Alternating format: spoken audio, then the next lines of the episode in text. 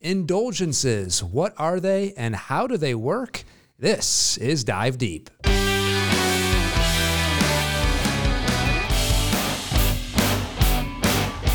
From the Diocese of Springfield in Illinois, this is Dive Deep, or we dive deep into our Catholic faith. I am Andrew Hanson, and yes, indulgences still exist, but you may be confused on how they work. What do you have to do to get an indulgence? What's the point of doing them? And if I do do them, what does it even bring me or give me?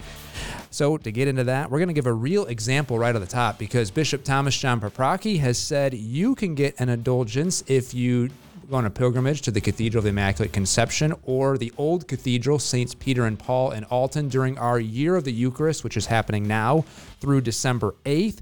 You got to have the usual conditions of uh, getting that indulgence, which we're going to get into because you might be wondering what the heck are the usual conditions anyway. We have Father Chris House here to answer all of it. Father House, how are you? Good indulgences. Did you learn much about indulgences in seminary? I don't remember us ever talking about. Oh, them. Oh, seriously, this is and because I think some people think the church did away with them. No, didn't and, do. No, no, no. Yep. Thankfully, no. So. so, we're going to talk about indulgence because again, you can get an indulgence right now. Uh, so the usual conditions. So here, here's how you gain an indulgence. Um, that, of course, uh, you got to go to confession. You have to receive the Eucharist. You have to pray for the intentions of the Pope which is typically praying in Our Father and a Hail Mary, and then, of course, doing the prescribed act. So, in this example, if you make a pilgrimage to the cathedral in Springfield or the old cathedral in Alton from now and through December 8th, and you do those other things confession, Eucharist, pray for the Pope. We got to tweak one of those. Oh, you do? The confession is actually we have to be free from attachment to sin the best way to be free is through confession. Okay. But the actual is by being kept because you may go to confession today, do an indulgence, and tomorrow you're still free from sin, hopefully. You can then do another indulgence depending on various things. So okay. being free from attachment to sin. Okay. Good good clarification. See, you, you didn't learn this in seminary and you're you're already a, you're already a, you know everything about it going on. Well, I've been ordained 21 years, I hope so. uh, okay. So okay, I do these things, Father House. I go to the cathedral and I do all these things, pray for the Pope, Eucharist, free from sin, confession. What does that mean for me? What do I get out of this? So, what is an indulgence or why an indulgence? So, sin has a residual effect. We call that temporal punishment. Okay? So, temporal punishment is made up for through various things through good works, charity, through indulgences. So, in essence, in the Catholic tradition, a person who dies in the state of grace, but with any attachment to sin, this is the whole our understanding of purgation and purgatory. Likewise, someone who would die with any residual temporal punishment on their soul goes through purgation. Okay, so time in purgatory. The challenge we talk about time even though there's no time outside of heaven. So it's God's time, it's not our time. So that's why we seek out indulgences, is to order ourselves so that when the Lord summons us, whenever that may be, that we are able to make that full and undivided yes and go right into the glory of heaven. Now, let me stop you really quick because I think some people may say, but I thought confession makes our soul 100% clean. Well, that's it takes away our sins. But there so this is the justice aspect. That's why we have penances. We're forgiven, but we do penance as a form of justice in that. And so penance is meant to make up for the sin or to restore justice or to help us get back on the right path and keep us on the right path. Like I said, there's that residual effect that comes, that temporal punishment that comes out from sin. So this once again, where do indulgences come from, they're from the merits gained by the Lord Jesus' passion and death on the cross, and the church is basically is the treasure house in which those merits are kept, and she dispenses these. So, so in essence, so I go to confession. I go all these years. I've been going to confession. My sins are forgiven, uh, but I still, despite being forgiven, I still have that attachment, and doing an indulgence wipes all that temporal punishment clean. If it's a plenary indulgence. In a plenary indulgence, which in this example with Bishop Paprocki, it is a plenary right. indulgence. Um, now, I hear that though, and I might be thinking, okay, holy cow. So I've had decades of sin piling up, which may, I've been forgiven through confession every once in a while, but I have all this temporal punishment built up over all these years.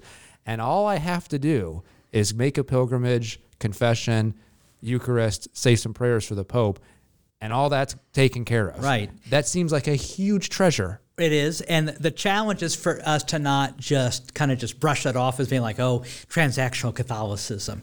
No, it's because it shows us just how great and awesome the love and the mercy of God is, and that He has given this to the church so that this can be dispensed. Because once again, what Bishop Paprocki has established was done through the Holy See. So, as bishop, he himself couldn't just do this. He actually wrote to the Holy See to what we call the Apostolic Penitentiary. So, not a prison in the Vatican, but it is basically where certain matters of the internal forum regarding confession, uh, where those things are done because they have to be done in, mostly in a, in a private way.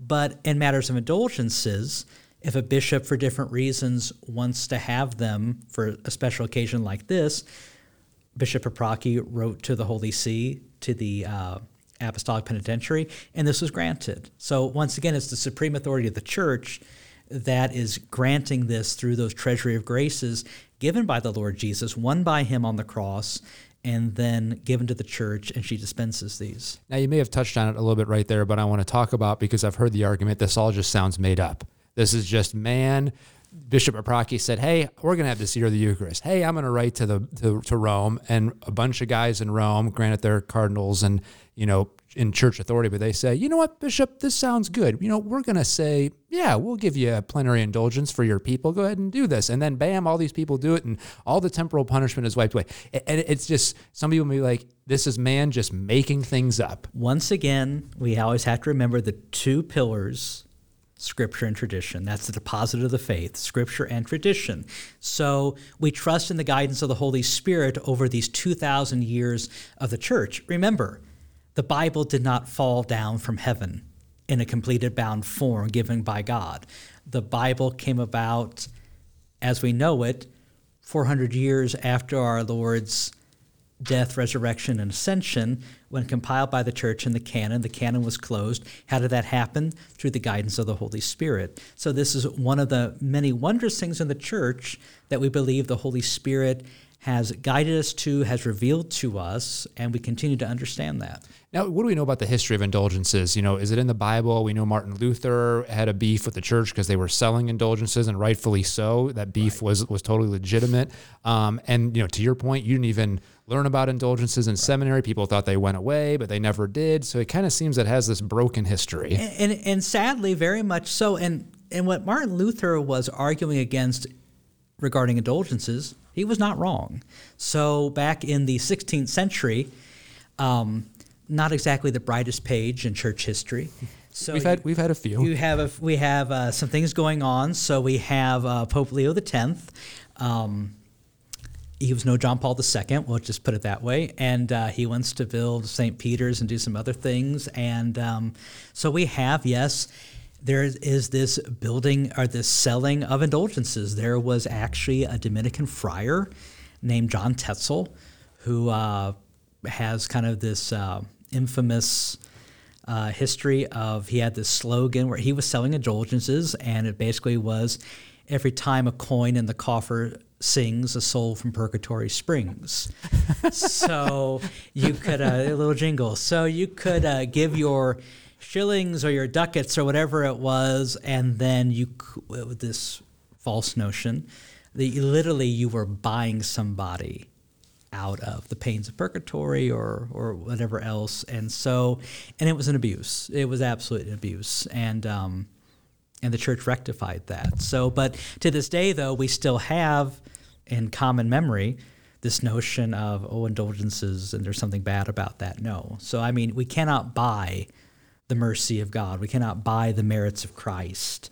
Um, and it's not so much that we earn them, because Christ has already made that satisfaction, but by doing these gestures, by receiving Holy Communion, by doing usually some type of devotional practice, by praying for the intention of the Holy Father, it just shows our desire to be in union with the Lord and to receive the good things that come from Him, and to have that, and then that desire to have all those things that are contrary to Christ wiped away.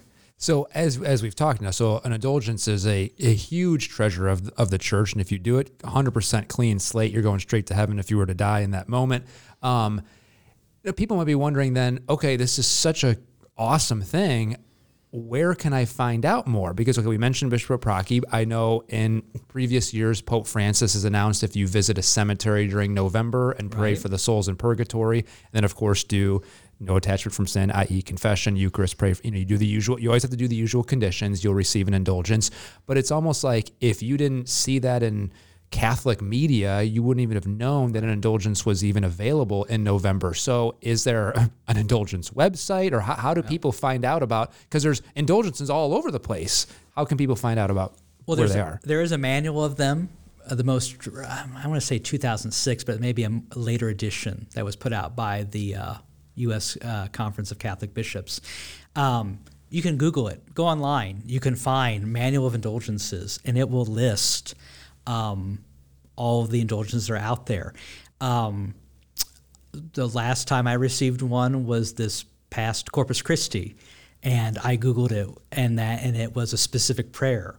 It's um, the Lauda Sion, I believe it was. It's the basically the sequence of the Mass on uh, Corpus Christi, and so by praying that devotedly, devout, devotedly with um, fulfilling the other conditions, the indulgence is gained. Now, I also want to ask um, about okay, so if you do an indulgence, I've heard it said that okay, let's say you've you got. I'll use me an example. I'm 38 years old. Okay, so I've I've been unfortunately sinning for a lot of decades, and you know, go to confession. Okay, so if I get an indulgence today, does all that temporal punishment all that temporal punishment goes away from my past. Mm-hmm. So does that in essence reset me? So then come, I'll call it judgment day. All that I'll call it future temporal punishment I'll build up because I now have it is God's not he's not going to hold the other temporal punishment against me because I got an indulgence going in the past. Correct. Correct. Hmm. It's yeah. very fa- so again. This is this is a major major treasure of of the church, um, and there's always something too about we talk about looking towards death. I always encourage people um, for their loved ones uh, at that that last hour uh, when a priest comes. Hopefully, always tell this: please, don't be afraid to call a priest and ask them to come and to celebrate the last sacraments with your loved one. So many times I've heard it said, people say to me, Well, we know you're busy, we didn't want to bother you. Well, I didn't get ordained to sit behind a desk. I got ordained to go out and celebrate the sacraments and to, to serve God through his people. And so, one of the things a priest can do, and I always offer when I'm dealing with somebody in danger of death, is called the apostolic pardon.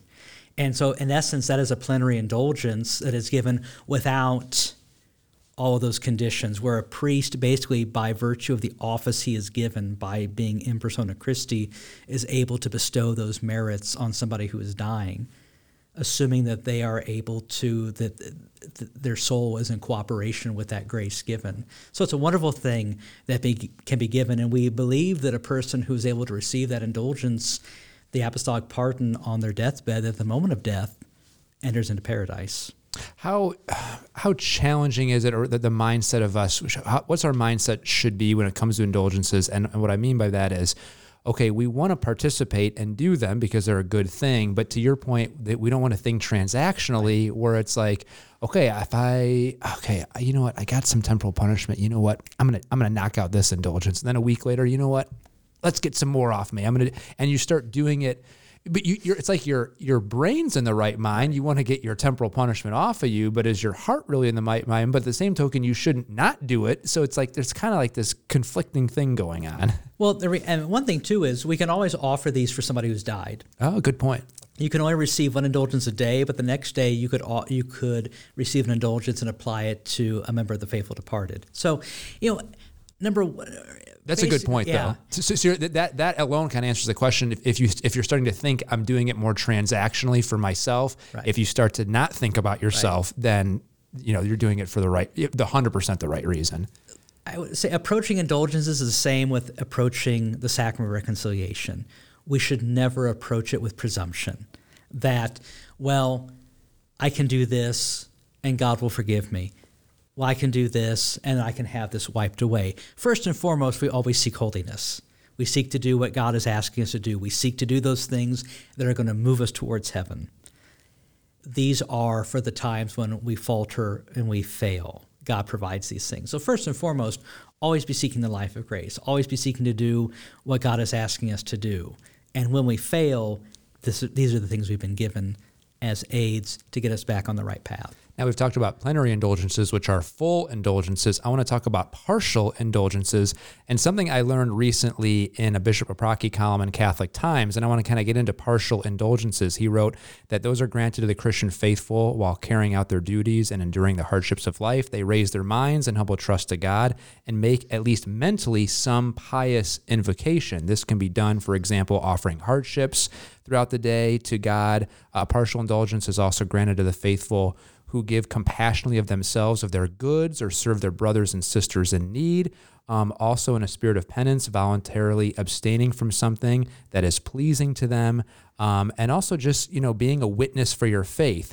So, my question is, all of us people of faith are kind of already doing that already. So, are we getting indulgences or do you have to knowingly do you have to knowingly say i'm going to do this because i know i'm going to get an indulgence to get the indulgence I think the idea is the intention is to unite ourselves in that. So and the hope is that though that these things translate eventually until we're living our lives in such a way without even thinking about it that we get to the point where hopefully we wouldn't even need this that we're living our lives naturally in a Christ centered way. But no, we unite ourselves. We make that intention. I want this because I want what it's bringing. It's bringing me into deeper relationship with Christ. What is a partial indulgence? That's a good question. Now, I say that because it used to be when we talked about indulgences, especially before the reforms of the Second Vatican Council, you would see partial indulgences would be listed for 30 days, 100 days, 300 days, 500 days, things like that. You meaning a time off of purgatory? Yes the reality is this though we don't so much talk about that anymore in those language because once again god's time is not our time. Beyond earth so space and time are creatures. They are temporal realities. Purgatory heaven even hell those are a whole different plane of existence. So it's beyond the time that we understand. So you'll see plenary indulgences um, list or i'm sorry partial indulgences listed you won't see in more modern times times listed. Just get a plenary indulgence, or it, sometimes it will be. Usually, you'll see also a partial indulgence would be listed under a plenary, like there's something you cannot fully fulfill in the plenary. Well, then you would get a partial indulgence. So my advice is always, you know, strike, go for the plenary. Get it, just go for it all. Go for the gold. But again, you you you say to get a plenary or even to do these partials. Again, a lot of these things that we we're doing already. Right. Um, you have to at least in your mind knowingly tell God, "Hey, I'm doing this to get an indulgence, or the indulgence has to be on your mind in order to get the indulgence." Right. Because what's the end? It's it's the desire to be completely pure before the Lord. So every aspect of who we are, the totality of our essence, we want that to be free from anything that is contrary to God. We want our lives to be in complete satisfaction in the Lord's sight. So that's why we do these things. Once again, it's not about checking boxes. It's not about living in fear of God.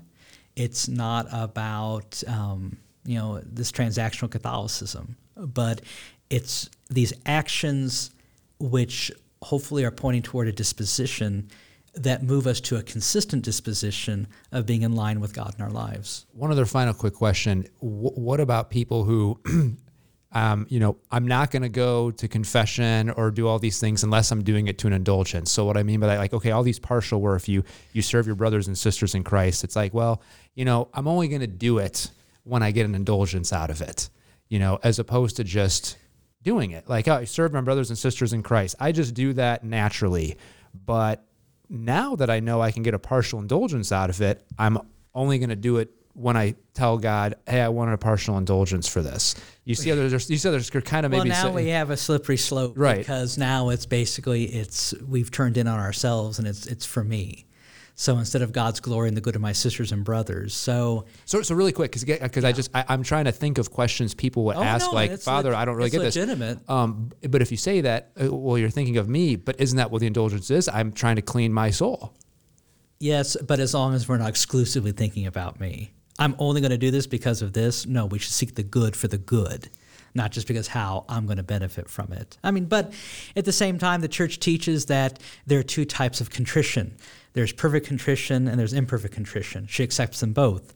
Perfect contrition is, I'm sorry for my sins because I've offended God.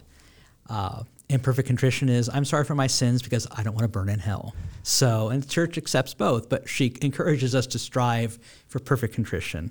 I'm sorry because I've offended God.